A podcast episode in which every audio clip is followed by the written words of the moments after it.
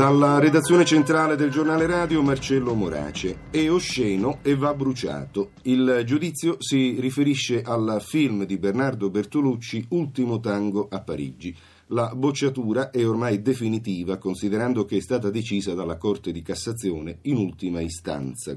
Signori magistrati moralizzatori, vorrei sapere in quale forno crematorio sarà bruciato il negativo di Ultimo tango a Parigi. Con la vostra sentenza avete mandato in campo di sterminio le idee al posto di alcuni milioni di spettatori adulti, gli stessi che si sono guadagnati il diritto di votare, di scioperare e di divorziare, colpevoli di avere amato o odiato, comunque di avere visto Ultimo tango a Parigi.